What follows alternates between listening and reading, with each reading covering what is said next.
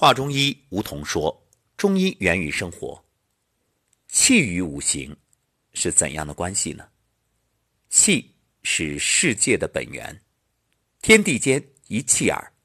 气之轻而强者为火，轻而弱者为水，浊而沉者为土，浊而浮者为木，浊而实者为金，皆一气之清浊而流派为五也。”一气分五行，而五行又各有五行。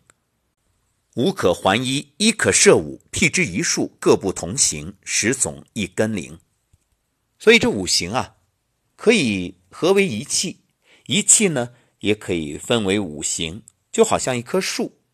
那虽然上面的枝枝杈杈、叶叶不同，但是呢，它还是一棵树，归并到同一根树干。正所谓五行同一气，一气合五行。有一本名为《云集期间》的古书，吸收了阴阳五行思想，根据元气本一、化生有万的理论，阐述了气与五行的关系，谓之一寒五气为水为火为木为金为土，元气分而为五行，五行归于一气。